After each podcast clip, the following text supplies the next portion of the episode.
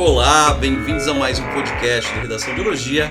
Aqui é Fabrício Sérgio de Oliveira. A gente vai conversar hoje com Mário Pontieri, o Marião Pontieri, professor de literatura. E a gente vai falar de repertório sociocultural, Enem, como alargar o nosso repertório sociocultural com literatura, com livros, como que esses livros se relacionam né, com a redação. A gente vai falar muito de obras clássicas, gente pode falar, né, Mário, de Memórias Póstumas de Brás Cubas, Quarto de Despejo, como A Falência, né? Os livros aí são clássicos em listas de vestibulares e como isso pode pegar. Marião, bem-vindo, muito bem-vindo. Como tá você, meu caro? Muito obrigado, Fabrício, meu grande amigo de longa data. Tô bem, cara, tô muito bem. Tô aqui seguindo a minha caminhada dentro desse universo, de, desse universo literário, do qual, é, no qual né, eu, eu, me, eu mergulhei há algum tempo, e, inclusive por influência tua, né, cara? Por uma grande influência tua, que foi meu professor, meu mestre, e hoje, já há 15 anos aí, lecionando no universo da literatura, com muito prazer, sou muito feliz no que faço, então, evidentemente, estou bem, cara, estou bem, porque minha caminhada segue fluindo muito bem. Exatamente, eu vi bastante, vários elogios pro seu trabalho, Mário. Coisa bonita, né, cara? Interior de São Paulo, essa coisa de fazer a molecada se apaixonar, se aproximar né, da leitura, se apaixonar da literatura. É, isso é muito importante, cara. A gente fica legal, legal. A gente tem uma trajetória interessante, né? Eu tive a oportunidade de ser seu professor durante um ano e meio, dois anos, e ser também o professor que você foi monitor nos cursinhos onde um dos cursinhos onde eu trabalhei e foi lindo, maravilhoso, um trabalho extraordinário. Outra coisa que chama atenção, Mário, assim, várias coisas assim que a gente pode abrir margem para nossa conversa, é aqui no redação de elogia a gente se preocupa muito com o conteúdo, a gente se preocupa muito com a qualidade daquilo que pode ser escrito, né? E você está trabalhando, né, cotidianamente com a literatura e a qualidade do escrito. Como que é? Você acha que tem. Eh, os alunos estão usando bastante literatura nas redações? Ou melhor dizendo, você acha que é possível usar literatura para escrever redação? Fala para mim, cara. Fabrício, primeiro, inicialmente eu quero te agradecer os elogios aí, da minha, do meu lado profissional enquanto professor e quero destacar que você não é só uma influência na carreira, você não foi só meu professor, você foi a minha grande inspiração. Quando eu era metalúrgico num cursinho popular, em busca de alguma, alguma expectativa, alguma esperança na minha vida, era em você que eu me inspirava, as suas, as suas aulas fantásticas de literatura, eu olhava para você lá no, no tablado, naqueles idos de 2003, 2004 e pensava, eu quero ser pelo menos metade desse cara. E, então você, além de, de, um grande profissional que eu conheço, você é uma grande inspiração para mim. Te agradeço seus elogios.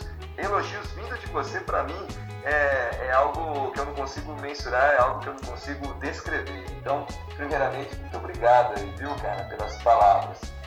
Me lembro que a minha primeira aula, você falando aí sobre a relação, já então fazendo a ponte entre essa a minha vida dentro da literatura, a minha vida dentro do. Eu que fui metalúrgico desde os 10 anos, trabalho desde os 10 anos, uma, vindo de uma classe baixa da sociedade, sonhando em ser alguma coisa que eu gostasse de ser, sem saber para onde ir.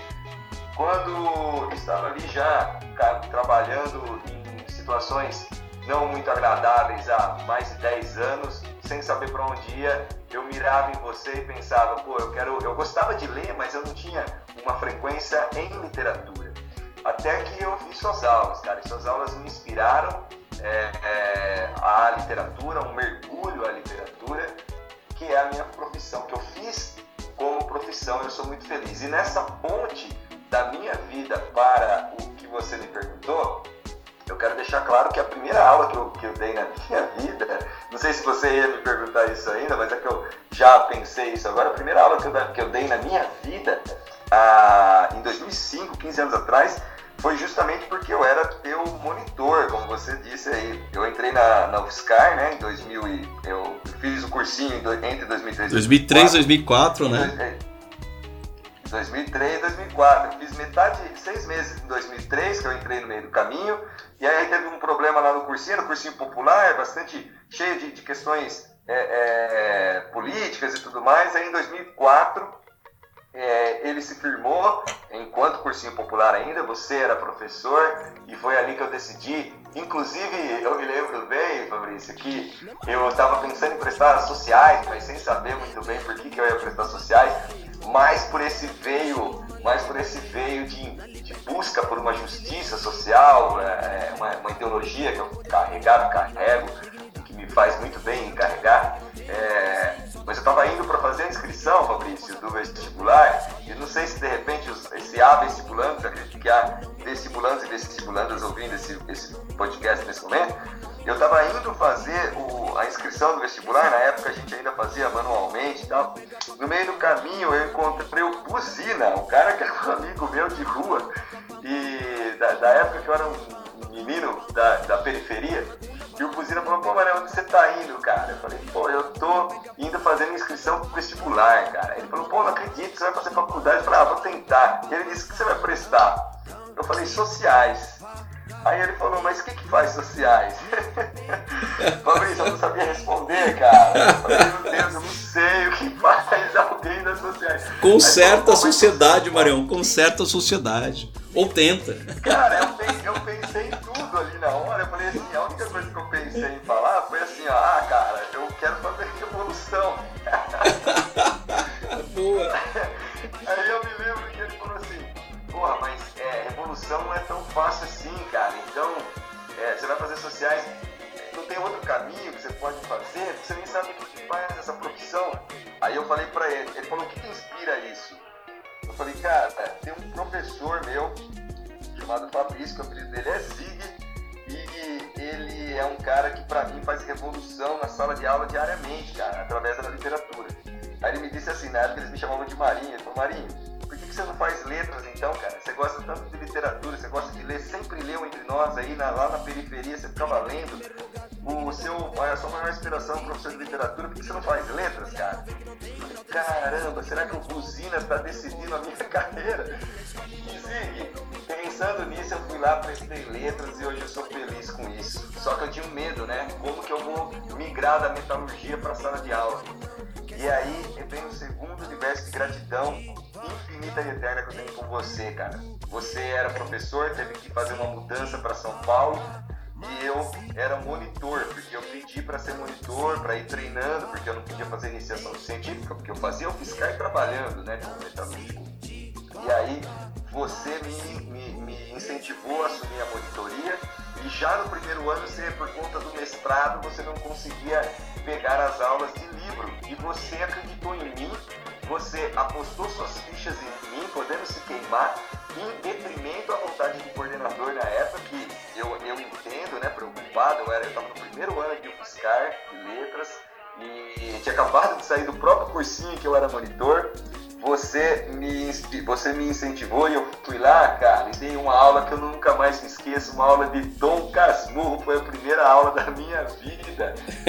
que desafio que foi aquilo, assumir uma aula que seria do Zig, né, do Fabrício, que é, é uma unanimidade nesse assunto, ainda é, sempre foi, e eu pensei, meu Deus, como que eu vou dar essa aula? O fato é que eu subi naquele tablado, nunca mais saí, sou feliz com isso, é, é, reconstruí a minha vida, eu sou muito grato. E, terminando essa ponte que eu comecei, eu me lembro muito de você, Fabrício, falando em sala de aula, que existiam três, três universos, três fatores que inclusive hoje em sala de aula, quando os, os, alunos, as alunas sempre se questionam como eu posso melhorar a minha redação, que sempre foi uma preocupação, né? Passava para o papel as ideias também, naquela época, 2003, 2004, era uma preocupação. Eu lembro que em 2003 eu prestei filosofia, fiquei por uma pessoa na lista de espera.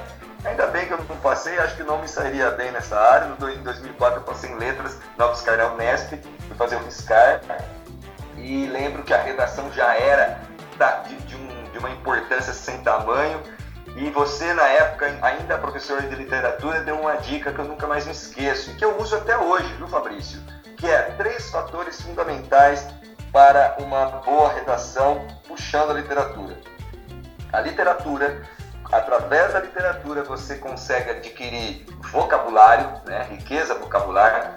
Vale a pena lembrar, eu era um garoto de periferia com um vocabulário extremamente popularesco que para mim não é problema algum, viu, Fabrício? Eu tenho uma valorização do meu jeito de falar caipira e de rua popularesco, mas que evidentemente não servia para a redação, né? Para aquele, para aquele fim. Aquele dialeto meu popular não servia para aquele fim, prestar um vestibular, fazer uma dissertação, até porque a gente não sabe de onde vem o corretor. Pode ser um, um corretor de São Paulo, pode ser um corretor é, de Alagoas. Se eu uso um termo popular e ele não entende o que eu estou dizendo, eu perco pontos. Então eu tinha que usar uma linguagem um pouco mais rebuscada e quem me deu muito isso, segundo a sua própria dica, foi a literatura, porque na minha opinião muito da muito da, da riqueza do vocabulário, muito do vocabulário que a gente usa Fabrício, vem do hábito, né? Pode ver um pessoal que vai fazer intercâmbio, é, acaba ficando um ano, nunca falou inglês na vida, acaba ficando um ano,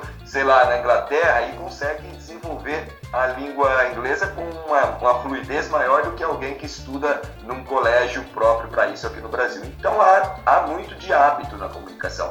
O hábito da leitura me trouxe um vocabulário mais rico. Acho que esse é o primeiro ponto que você apontava e que eu concordo até hoje. Segundo ponto, capacidade argumentativa. E que vai levar a um terceiro ponto, que é tema.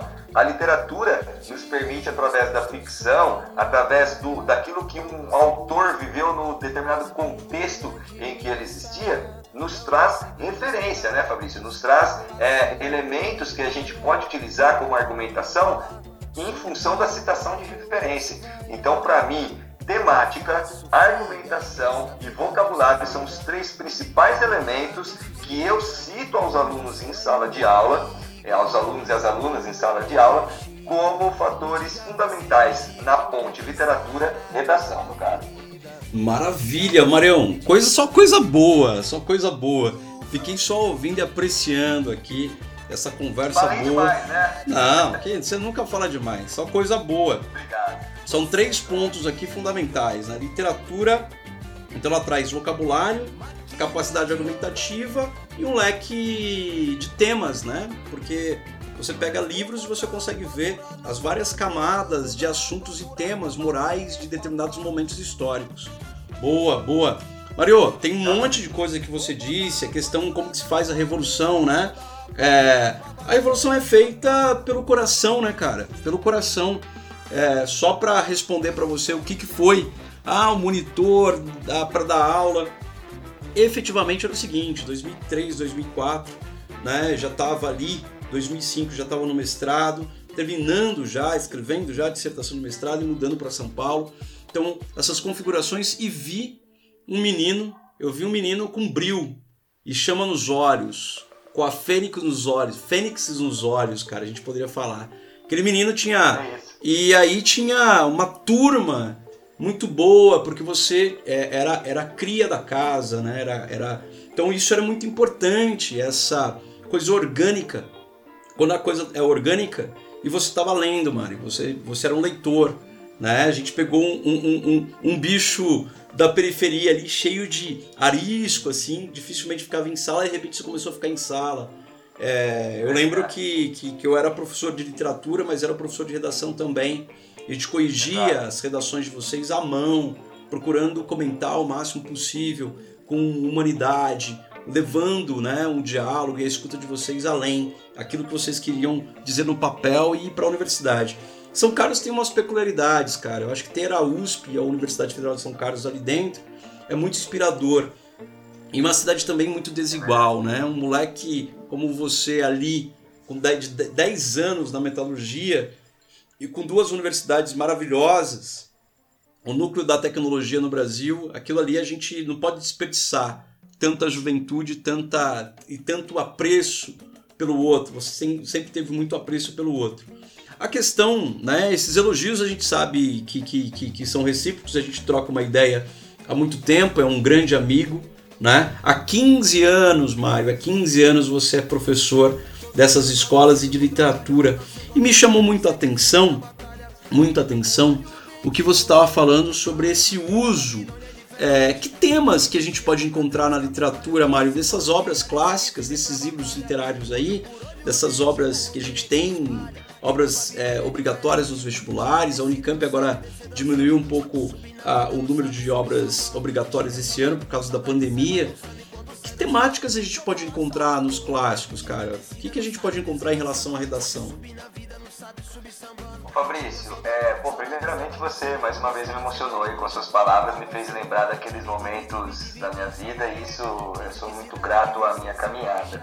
Você sabe que essa sua pergunta sobre que temas é, de repente a gente pode encontrar nas redações, eu me lembro que nesses 10 anos que você citou aí, eu comecei a trabalhar com 10 anos, né, numa empresa, numa metalurgia é, trabalhei até uns 15 anos, mais ou menos, numa empresa que fazia produtos para agro, agropecuária.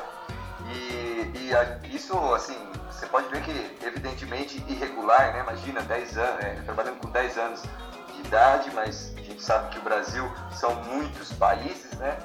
E, então, por exemplo, esse, essa questão, esse, o fato de eu ter viajado né, é, por muitos universos nesse país, eu quando saí dessa, dessa metalurgia, eu fui trabalhar num bar, né, fui trabalhar num bar, depois eu entrei em outra metalúrgica, é, uma multinacional em São Carlos, aí teve um corte na época por causa de uma crise financeira, uma crise é, econômica-social que teve na, naquele período, eu fui trabalhar em algumas outras coisas, como fui motoboy, eu fui é, é, chapa de caminhoneiro, eu fui, eu fiz, trabalhei num pronto-socorro, trabalhei como cobrador de loja, até que eu voltei para metalurgia e é quando eu estava lá fazendo o, o cursinho. Essa, essa vivência minha me permitiu, Fabrício, perceber alguns dos universos do submundo que inclusive eu vivia, né, menino da periferia, como você bem disse, e que eu encontrava na literatura como referência, cara. Eu me lembro que o, o primeiro livro que eu dei aula, como eu disse, foi Dom Casmurro, mas o primeiro livro que me marcou profundamente foi o Vidas Secas. O Vidas Secas me marcou muito porque eu vi na família do Fabrício a minha família. Eu vi no menino mais novo a mim mesmo, no menino mais velho a minha irmã. E aí naquele momento eu pensei, caramba, cara, é, a literatura é na verdade um grande retrato da vida, né? É um grande e eu era ainda um menino, um menino de periferia quando cheguei a essa conclusão. E ali eu ganhei o meu encantamento pela literatura e nunca mais parei, que foi quando você me encontrou lendo lá numa das escadas do daquele cursinho popular e eu estou aqui hoje, sou muito feliz. O fato é, todas essas temáticas do cotidiano que eu me deparava nesses universos e que muito me marcavam, eu encontro até hoje nos livros, cara. Então, por exemplo, uma coisa que sempre me tocou pela por tão falha que foi na minha caminhada, eu tive um primeiro uma primeira uma primeira infância, digamos assim, Fabrício, uma primeiro um ensino fundamental, digamos assim, até até que bom. E hoje eu enxergo todo um universo de opressão, né, naqueles fins de, de, de, regime militar, né, naqueles fins dos anos 80, início dos anos 90, que naquela época eu enxergava como um ensino fenomenal de um, de um colégio que eu estudava, que era o SESI. É, e hoje eu percebo, caramba, até foi bom realmente, mas é, existia todo um universo de opressão que depois de fazer o fiscal, depois de conversar com pessoas maravilhosas como você, por exemplo, assistir suas aulas, eu enxergava no universo de um Paulo Freire o entendimento de que eu era, na verdade, um oprimido dentro do universo do conhecimento que era para ser libertador. Eu me lembro sempre da, da, da clássica fala do Paulo Freire, né? Um, uma sociedade, uma educação que não é libertadora, o oprimido é, o, o, oprimido tende a ser o opressor, né? A ideia é mais ou menos essa. Então, o, o sonho do oprimido é se tornar o opressor.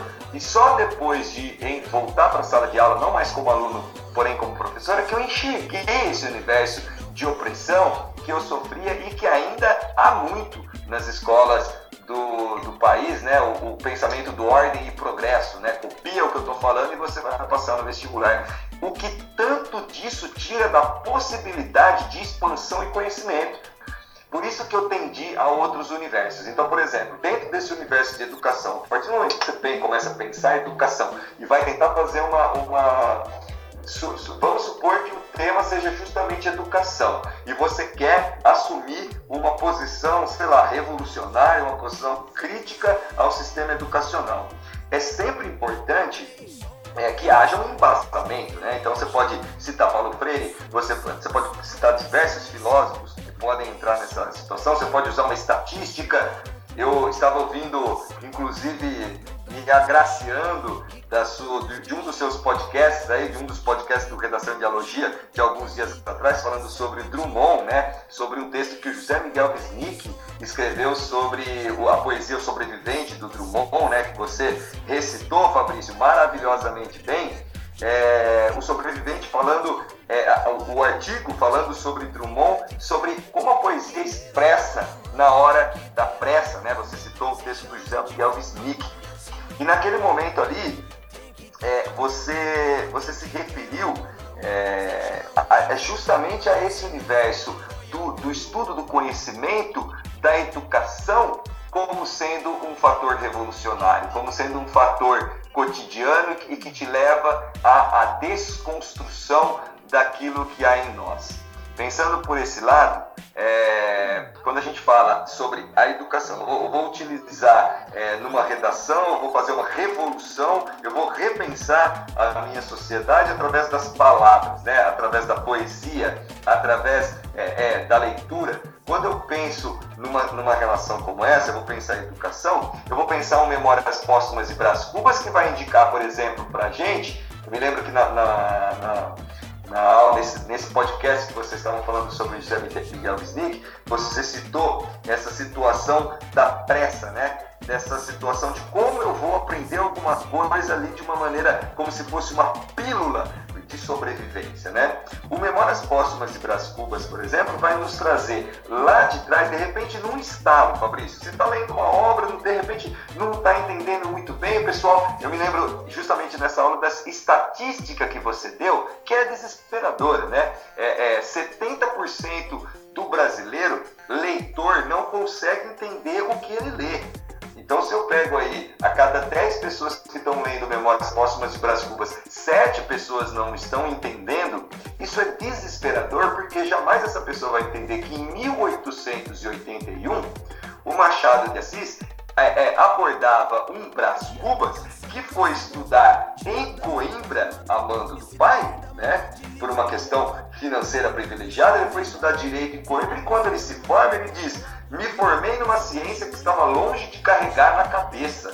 E então entendi que o direito não deveria ser lá uma ciência muito séria, já que até eu poderia me formar é, nessa ciência. Ou seja, ele está naquele momento escancarando de maneira irônica e crítica uma situação real brasileira que você trouxe é, é, nessa leitura do sobrevivente de José Miguel Wisnik, de como o brasileiro finge aprender, de como a, as escolas fingem que ensinam, o, brasileiro finge que aprende, diz que se formou, mas na verdade está interessado tão somente no título.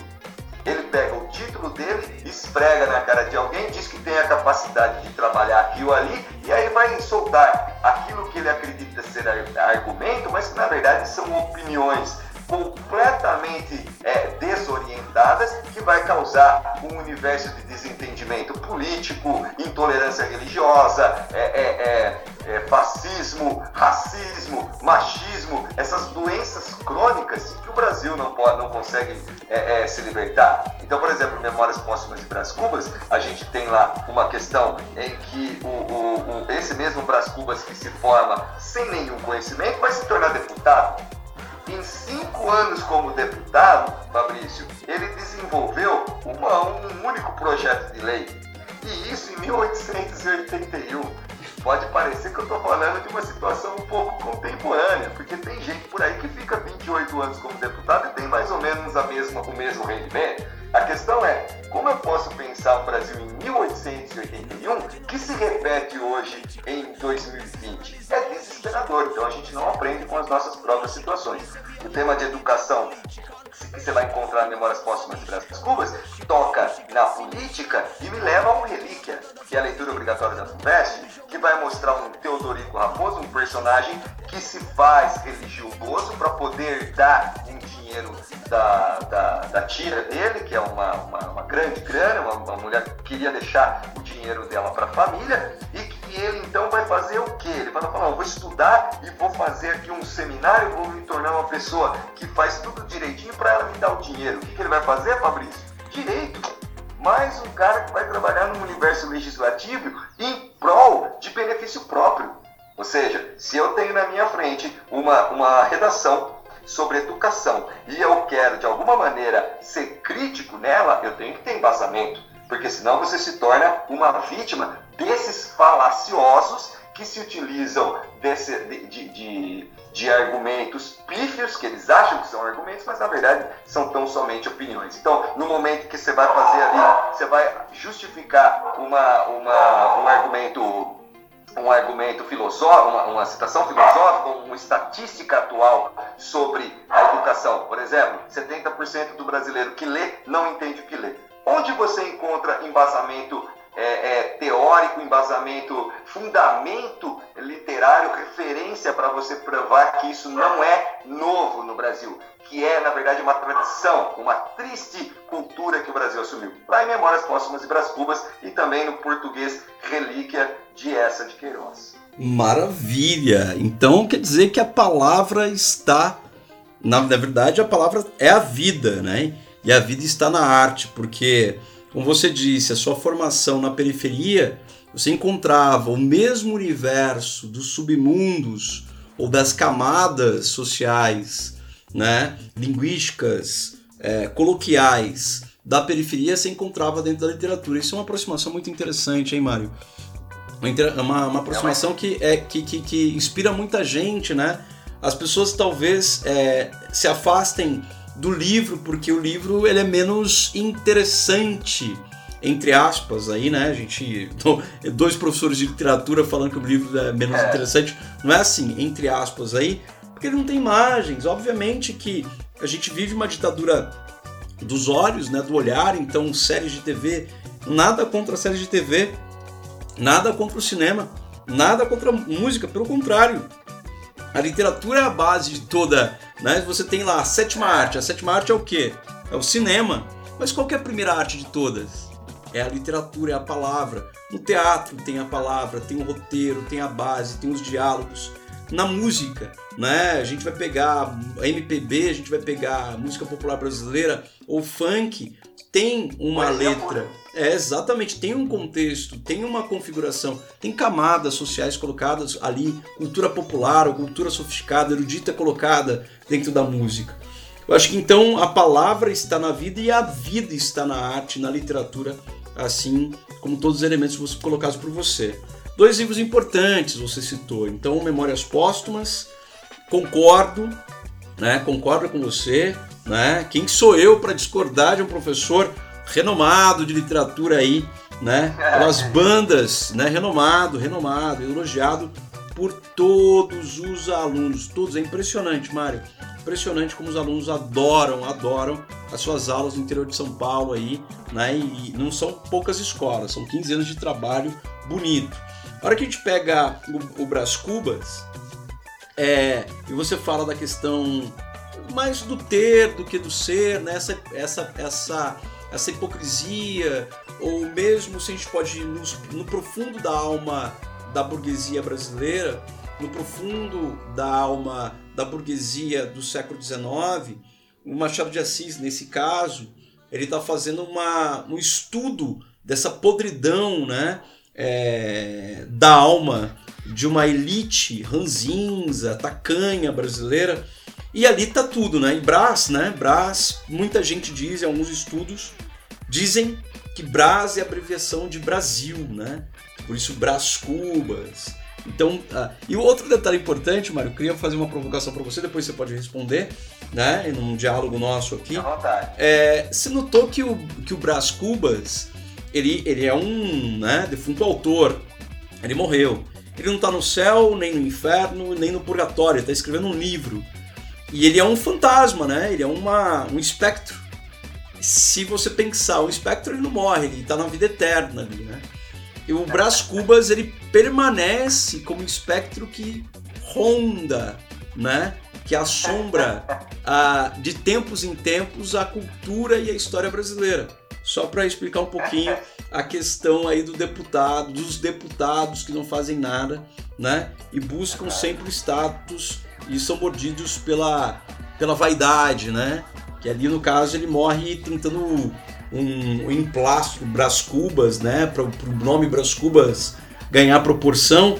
Mas o, o Brás Cubas e o emplasto é nada mais, nada menos do que uma, uma cloroquina da vez, né? Ali, né? É mais do que uma cloroquina, né, meu querido? Então, tem outras construções. A questão da, da relíquia, né? O Teodorico Raposo, Raposão. E aí a gente está falando de um grande, né? Grande, grande, grande escritor também de língua portuguesa, que é o Essa de Queiroz. E ele está falando da podridão também de uma sociedade burguesa do final do século XIX. Há várias temáticas. Eu acho que a gente poderia conversar um pouquinho e você, como grande pesquisador, leitor de Carolina Maria de Jesus, é, qual é a pertinência de quarto de despejo é, para textos e para leitura da nossa realidade? É? Essa mulher é, periférica, negra, favelada, da favela de, de Carindé, do Carindé aqui. Eu estou na cidade de São Paulo, então ela ficava aqui na zona leste de São Paulo. É, qual a pertinência, a importância desse livro é, da Quarto Despejo da Carolina Maria de Jesus, cara? O que, que você tem, o que, que você acha dele para redação, para as temáticas atuais? Fabrício, é, mais uma vez é, fazendo essa ponte vida-literatura, eu, eu saí da. Eu nasci em Matão, né? É, numa, na famosa Coab. Né? Hoje em dia eu não sei se tem esse nome ainda, que é o que a gente tinha como periferia na época, né? Coab, minha, meu, meus pais, né? meu pai e minha mãe, pessoas muito pobres, em uma situação muito precária na cidade de Ribeirão Bonito e aí conseguiram um trabalho em Matão, situação precária, tentaram ali aquele financiamento bem, um valor bem baixo na Coab, em Matão. Cresci ali, primeira infância naquela, naquela periferia que eu gostava, sinceramente, eu não vou mentir, eu gostava muito daquela. Só que ah, é maravilhoso, né, Marião? É maravilhoso, né? Maravilhoso, é uma peri... é, é, é, quando você é criado na periferia assim, tem liberdade, né? Tem muita pressão, é. tem muito medo em torno, mas muita liberdade lá dentro, né? Com certeza, eu lembro que tem uma, uma, o Mano Brown, numa música do Racionais, ele fala, né? Você sai da, da favela, mas a favela não sai de você. Eu tenho muito orgulho de sair de lá.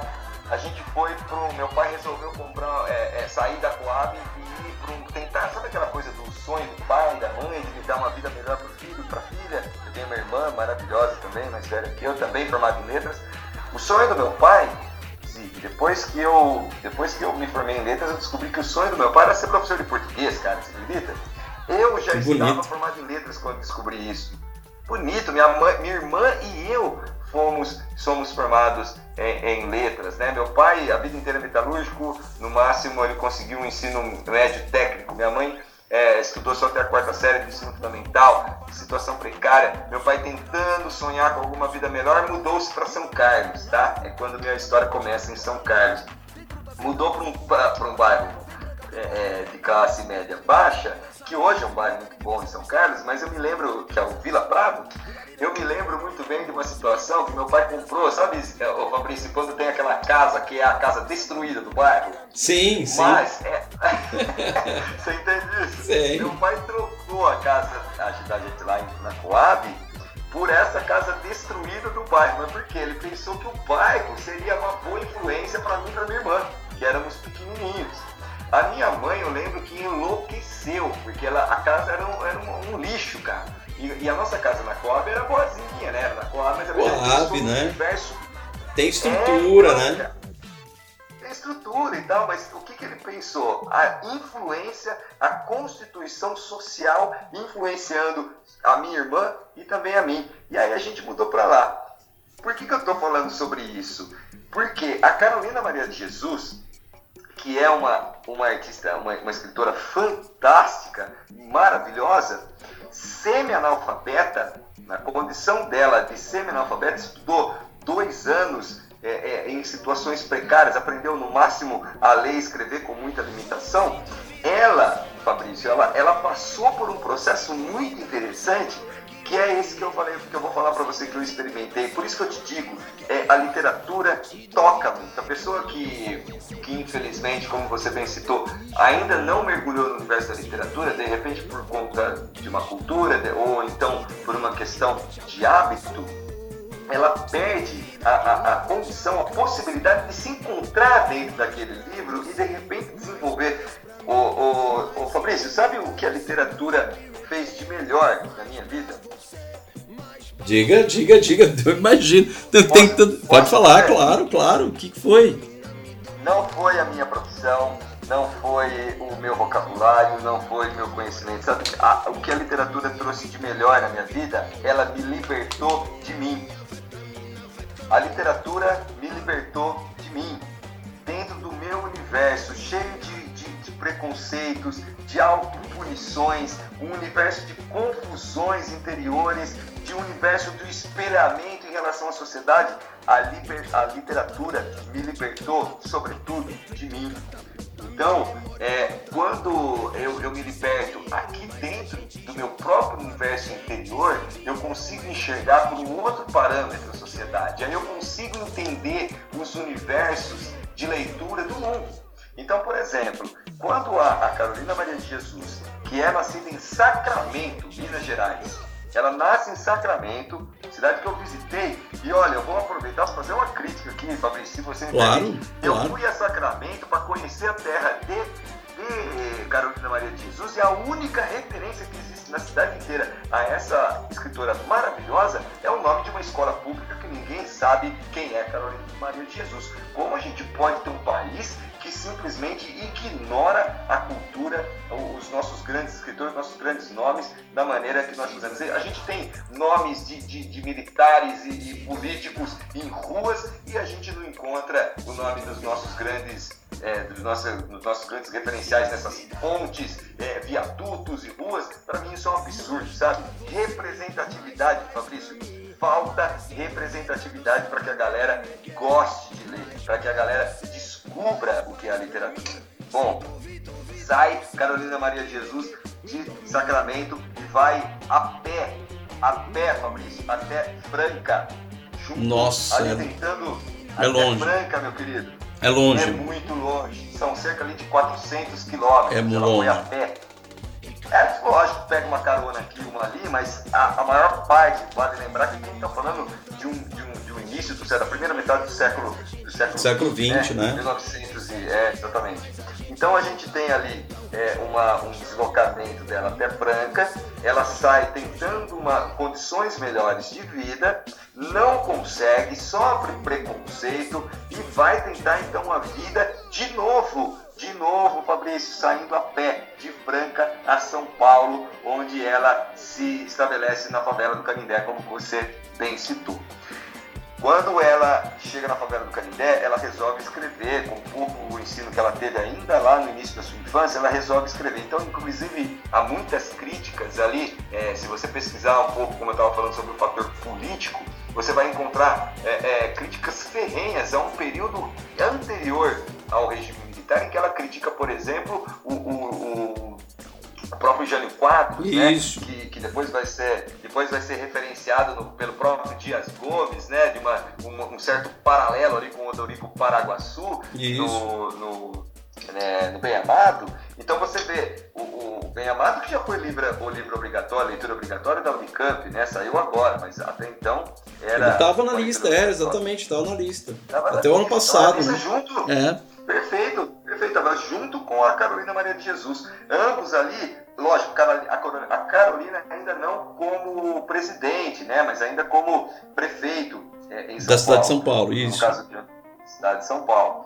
E aí ela fazendo críticas, uma crítica que ela que me salta aos olhos ali, e que agora tem se tornado inclusive é, frase de, de frase de, de efeito no, no Instagram, no Facebook, que é o Brasil precisa ter um presidente que passou fome para assim poder entender o que é o universo do pobre.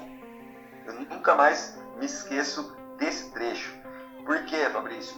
Depois que ela fez esses diários, um jornalista foi até a favela do Canindé reportar uma situação interna dessa comunidade, descobriu a, a, a, esses diários, essa literatura da Carolina Maria de Jesus, publicou um dos diários no jornal. Ela, quem leu esse texto foi é, é Clarice Lispector, maravilhosa Clarice Lispector, que fez inclusive um encontro com a Carolina Maria de Jesus. E aí Carolina Maria de Jesus alça-se a condição de grande nome na sociedade.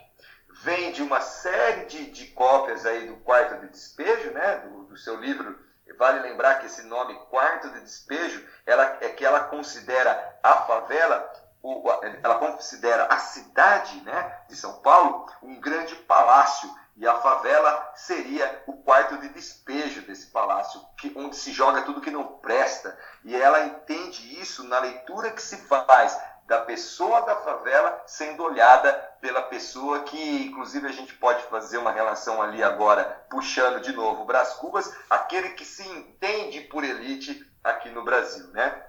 Então, esse quarto de despejo em que ela se encontra, depois que ela angaria algum dinheiro para a publicação do seu livro, Fabrício, ela vai morar no bairro de Santana, ela sai da favela e vai morar no bairro de Santana. É aí que eu tô te falando. Eu saí da Coab, cara, e fui bairro de classe média baixa em, em São Carlos. E o que eu mais enxerguei e presenciei, Fabrício, humilhação. Humilhação, preconceito, rejeição. O que aconteceu com a Carolina Maria de Jesus, ela não conseguiu viver em Santana pela rejeição que ela sofreu com os vizinhos. Ela acabou tendo que voltar para a favela, onde ela terminou os dias dela e depois ela não vendeu mais nenhum livro, porque aí não teve nenhum famoso que é, a valorizou, que a é, pronunciou. O fato é, por que, que ela sai da favela e não encontra mais o seu lugar? Ela precisa voltar, porque o seu lugar é a favela. Por que, que o seu lugar porque é, é, é a, a, comunidade? Porque ali ela está entre os iguais. Ela não sofre a humilhação daqueles que dizem que dizem que há uma possibilidade, um direito de ascensão social, mas que não aceitam essa, essa ascensão social de uma pessoa que acessa, meu caro Fabrício, um universo de interseccionalidades.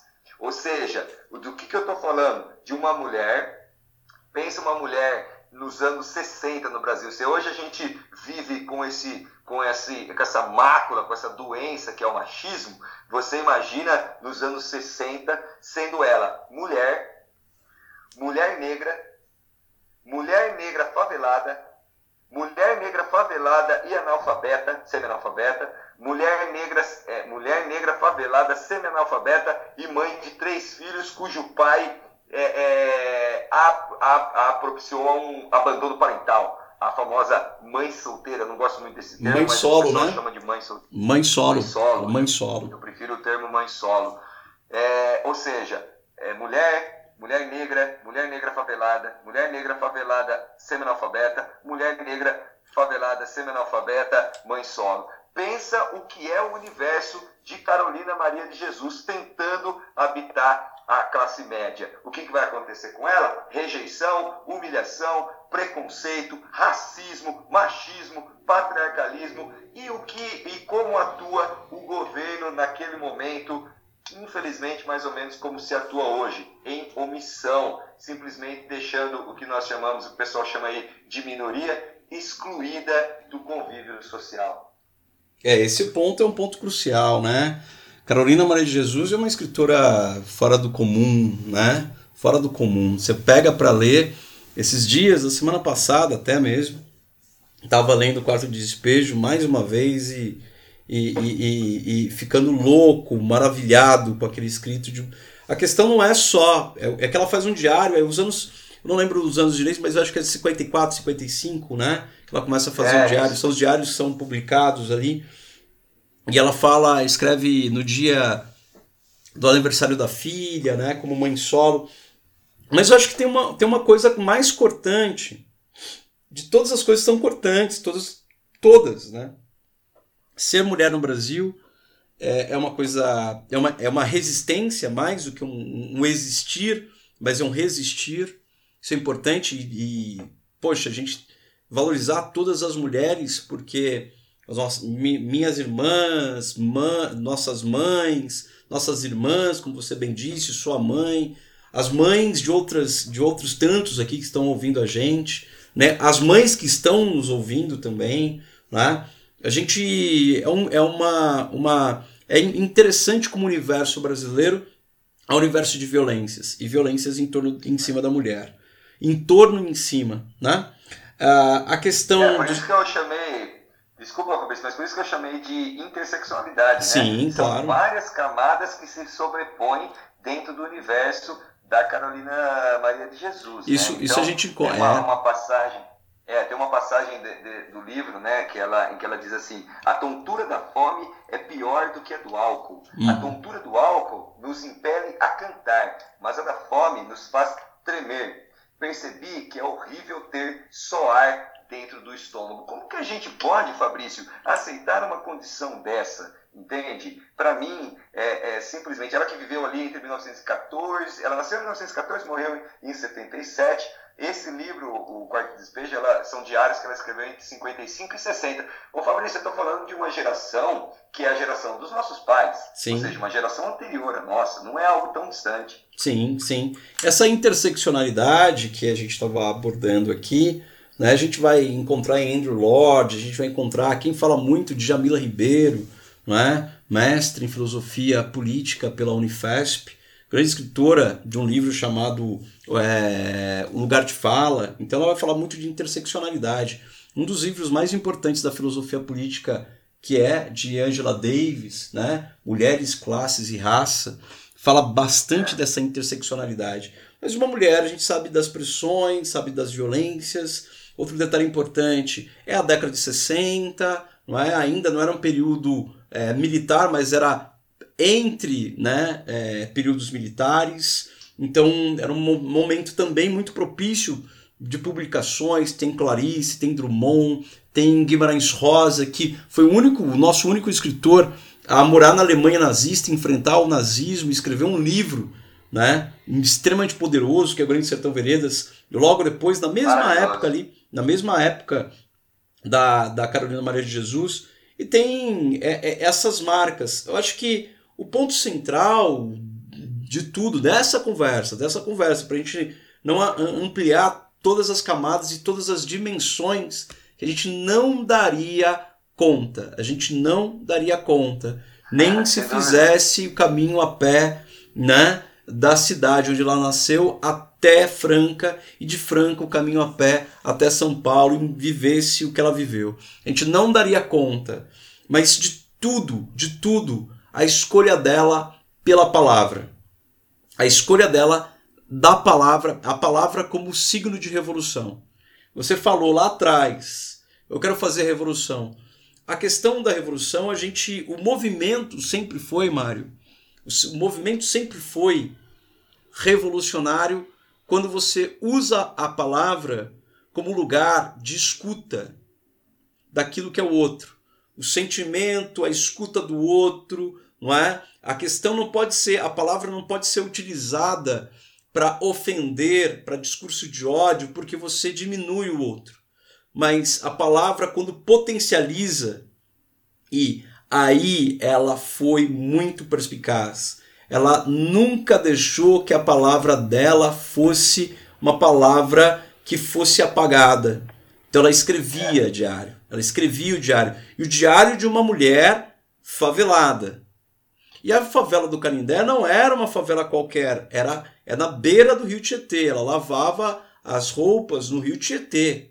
Claro que o rio Tietê não era tão poluído como é hoje, mas era década de 60 já, né? 50 para 60 então com uma mãe solo. Então tem a escolha da palavra, acho que é a coisa mais cortante, já que é uma conversa sobre literatura e redação aqui, a escolha da palavra para ela é, e os preconceitos que ela recebe, eu acho que tem várias camadas aí que a gente pode estabelecer, e também o não reconhecimento, né? O não reconhecimento dela como escritora por vários críticos literários da época até hoje. Hoje, Claro, a gente recebe muito mais, mas ela já, já é morta aí, né? Aquela, aquela expressão portuguesa, mas agora Inês é morta, né?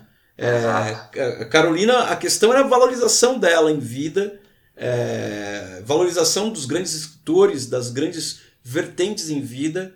Eu acho que isso, essa, essas, essas, é, essas perspectivas, elas alargam o que a gente tem, principalmente para a redação, para a gente escrever, é, analisar o mundo, né? Por isso que eu peço para os alunos sempre analisarem é, documentários, vídeos de outros países, Noruega em comparado, comparativo com o Canadá, comparativo com o Brasil, ou Brasil comparativo com o Uruguai, Uruguai comparativo com Portugal, porque a gente precisa ver, né, expandir os nossos universos e ver outras perspectivas culturais. E a literatura, que nem você disse, ela salvou você de, de certas leituras. Né? Ela te deu outras perspectivas, te deu outras leituras. Eu acho que isso é fundamental.